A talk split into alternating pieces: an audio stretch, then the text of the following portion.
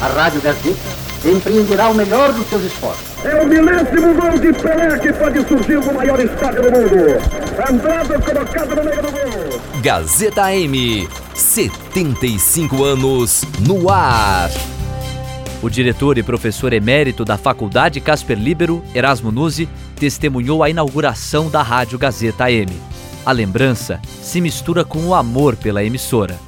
E no dia da inauguração, o povo estava na Rua da Conceição aplaudindo o ato inaugural.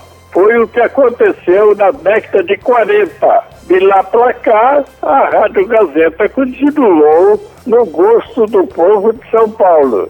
E espero que continue assim pelo tempo afora. Eu diria, numa palavra, a Rádio Gazeta significa para mim tudo.